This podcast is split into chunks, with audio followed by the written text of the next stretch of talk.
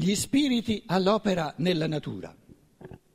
Faccio una, un'altra, uh, un'altra, introduzione, se volete, un'altra riflessione di, eh, metodologica di, eh, eh, introduttiva, perché poi questa mattina vorrei agganciarmi a un testo bellissimo della Bhagavad Gita, eh, questo Vangelo degli induisti, se volete, Bhagavad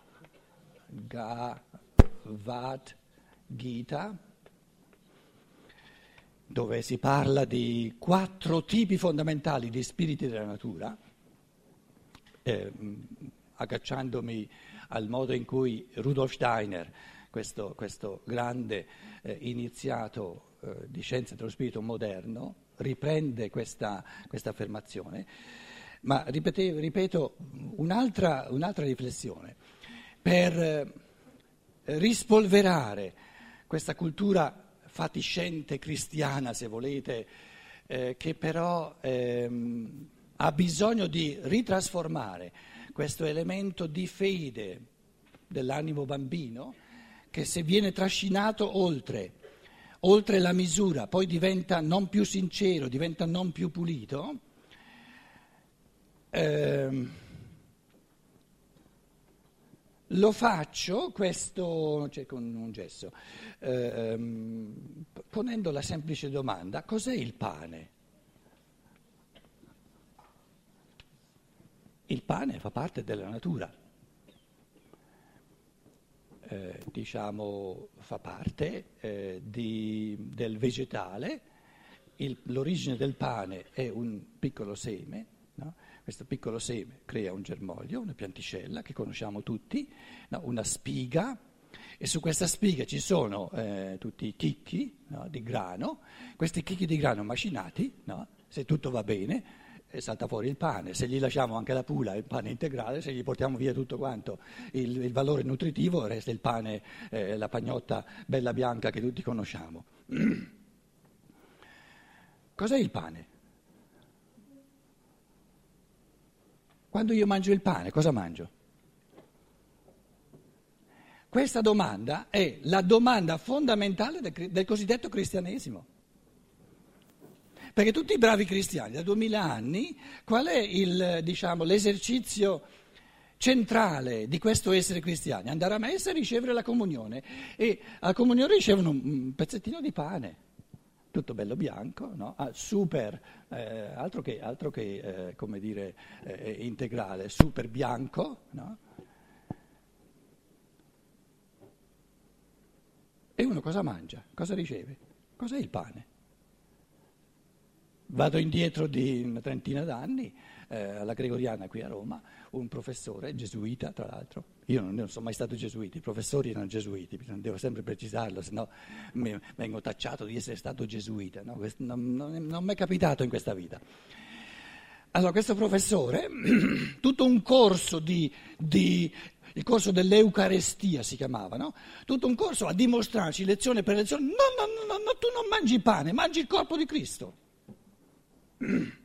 Noi eravamo, eravamo, giovani più o meno moderni, insomma, non così moderni come quelli di oggi, eh, ma, e, e, non eravamo disposti a, semplicemente a lasciarci propinare le cose, poi imparare memoria per, per passare gli esami. E, insomma, insomma, c'era qualcuno di noi, io ero in prima linea, eh, non, ero il tipo che non mollava. Eh, purtroppo questa volta è andata così, vediamo la prossima volta come sarà. E noi dicevamo come studenti, sì, sì, sì, sì, sì, però, però quando io lo mangio, insomma, il gusto è quello del pane, via, non è, io non, ho, non sento il gusto della bistecca, del corpo del Cristo.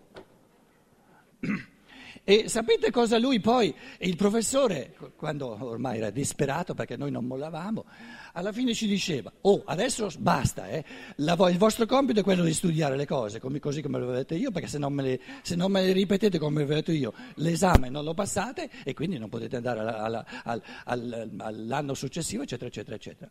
Il discorso era finito. A noi restava il gusto del pane non ci aveva mai convinto che quello lì, diciamo, diciamo fisicamente, chem- chimicamente non è più pane, non, non, ha più il sapore del grano, ma dovrebbe avere il sapore del corpo del Cristo. Tra l'altro io da, da, persona, da persona, normale, se, quello lì, se quell'ostia veramente ha il sapore del corpo di Cristo, mai più sarebbe, sarei andato a prenderla. Mangio una bistecca.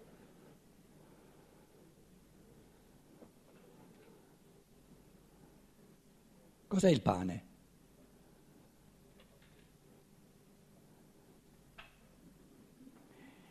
Se nel chicco che viene messo dentro la terra, se questo chicco, ve lo, met, ve lo faccio qui, eh? il chicco che si vede è una cosa piccola, piccola, piccola,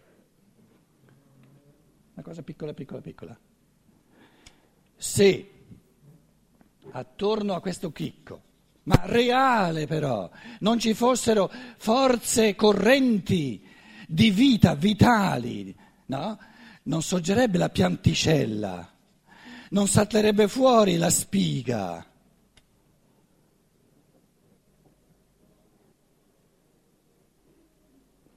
Sono pensieri divini di chi, di chi ha creato il, la spiga, di, di chi ha creato il grano l'ha creato con pensieri di forma, pensieri di metamorfosi, perché la spiga per saltare fuori visibile, qualcuno la deve aver pensata.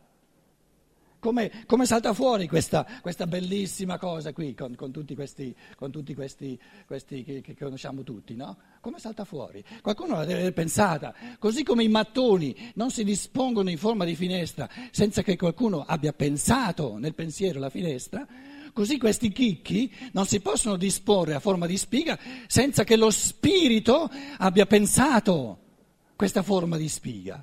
Quindi noi presupponiamo, ma realissimamente, cari amici, che lo spirito all'opera nella natura, eh, come dire, opera attorno a questo seme. Quando noi mettiamo questo seme in interazione con tutte le forze dentro al suolo, no? Tutta questa, questa, questa, questa, evoluzione, diciamo, embrionale che è, che, è, che è in potenza, viene fuori, viene messa in atto e salta fuori la spiga.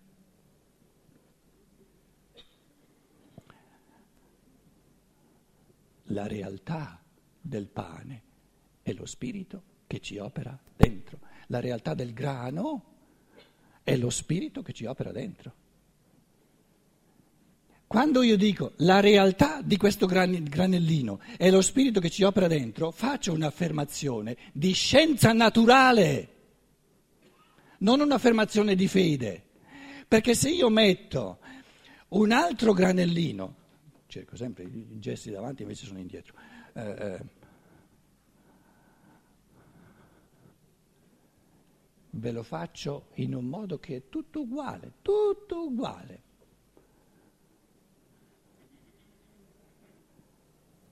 Addirittura, non dico se lo mettete sotto il microscopio, ma immaginiamo che riesco a farlo in modo tale che anche se mettete tutti e due sotto il microscopio non vedete la differenza. Però io non vi ho detto, questo è un granellino di frumento preso da una spiga dell'anno scorso e non vi ho detto che io questo granellino qui l'ho fatto con pezzetto di legno. Non ve l'ho detto, però i vostri occhi dicono, mannaggia, addirittura sotto il, sotto il, sotto il, il come si chiama, il, ehm, i microscopi sono uguali. Però vi garantisco che se questo qui io l'ho fatto con un pezzettino di legno, non salta fuori mai. La pianticella e la spiga. E allora che differenza c'è?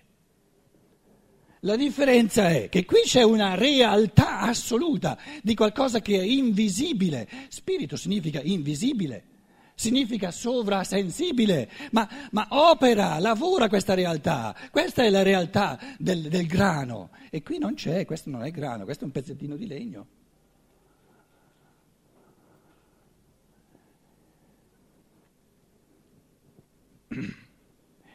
La cosiddetta transustanziazione del cristianesimo finora, ve lo dico in un modo un po' micidiale, poi mm, casomai attutite un pochino voi il colpo nel, nel dibattito, ma dicendolo in modo così micidiale, non esagero, è veramente così. Questa cosiddetta transustanziazione cristiana finora non è stata neanche minimamente capita. il fatto che questo pane si transustanzia nel corpo del Cristo è stato creduto, ma si è creduto qualcosa che finora non si è capito assolutamente. I presupposti per capire ma per capire senza patemi d'animo, senza, senza, sentimentalismi religiosi, perché qui stiamo facendo affermazioni di scienze naturali e scienze spirituali, perché il, il grano, il granellino, la pianta che cresce, eccetera, eccetera, è un fenomeno di scienza naturale. E io adesso aggiungendoci la realtà dello spirito che è all'opera, faccio affermazioni di scienza spirituale, ma sono insieme. Devono andare insieme, l'uno non può essere senza l'altro. Quindi c'è soltanto una scienza che deve abbracciare tutti e due i lati. Il lato di scienza naturale parla di ciò che si vede esteriormente e il lato di scienza spirituale parla di ciò che non vedono gli occhi fisici, ma che vede il pensiero, che è una realtà, la realtà dello spirito che è all'opera. L'essenza del cristianesimo la realtà del logos, il logos è il pensiero all'opera nella natura. L'essenza del cristianesimo, la realtà del logos, la coglie e la crea non il credente tradizionale, quello al massimo si prepara. La realtà della transustanziazione la compie ogni essere umano, anche se non ha mai sentito parlare di cristianesimo, non importa nulla, che nel suo spirito riesce a fare l'esperienza, non, non, a dirlo barando che non è vero, lo spirito, lo spirito è più importante della materia, ma se, se, lo dici ma poi per te non è reale, eh, dici una menzogna. Quando per il mio spirito creatore, adesso arrivo all'affermazione centrale, senza barare, con onestà intellettuale, di scienziato naturale e di scienziato dello spirito, io onestamente sono in grado di dire, per me, nella mia autoesperienza, il pensiero che crea, che ha creato la forma di questo granellino, che crea la forma di questa pianticella, che crea la forma della spiga, per me, nel mio spirito, per me è una realtà molto più sostanziale che non questa materia che, che, che c'è e domani sparisce. Nel momento in cui onestamente per me, nella mia autoesperienza, il pensiero e ciò che il pensiero crea come realtà sovrasensibile, è proprio più sostanziale perché è eterna, che non ciò che, che oggi c'è e domani sparisce nella parvenza esterna, questa è la transustanziazione che nel pensare, nelle forze del logos, lo spirito all'opera nel pane, mi diventa per me è più reale, più sostanziale che non la materia. Ma Ve lo chiedo di nuovo, scusi, sono cose fondamentali, importantissime. Nel pane che mangio, che cosa è più sostanziale, più reale? La cosiddetta materia o lo spirito? Se io mi esercito ogni giorno a vivere la realtà dello spirito in un modo tale che per me veramente, non soltanto per credenza, non soltanto perché mi, che, mi, mi si è detto che ci devo credere, ma lo spirito è vivo la realtà assoluta dello spirito che crea, che forgia, che forma, che, che, che combina qualcosa. E se io non sono ancora in grado di vivere il mio spirito creatore come più sostanziale di tutta la materia del mondo, posso andare a milioni di messe, posso prendere milioni di volte la comunione non c'entra nulla col cristianesimo. E per molte persone diventa una menzogna di vita, perché in chiesa ci si nutre dello spirito creatore. In chiesa si dice la realtà del corpo della terra è lo spirito solare, è lo spirito della terra che la intride, che la vivifica e poi quando si esce dalla Chiesa eh, l'unica realtà è il soldo, l'unica realtà è la materia, l'unica realtà è la bistecca che si mangia. Ma allora saresti meno ipocrita se smettessi di andare in Chiesa.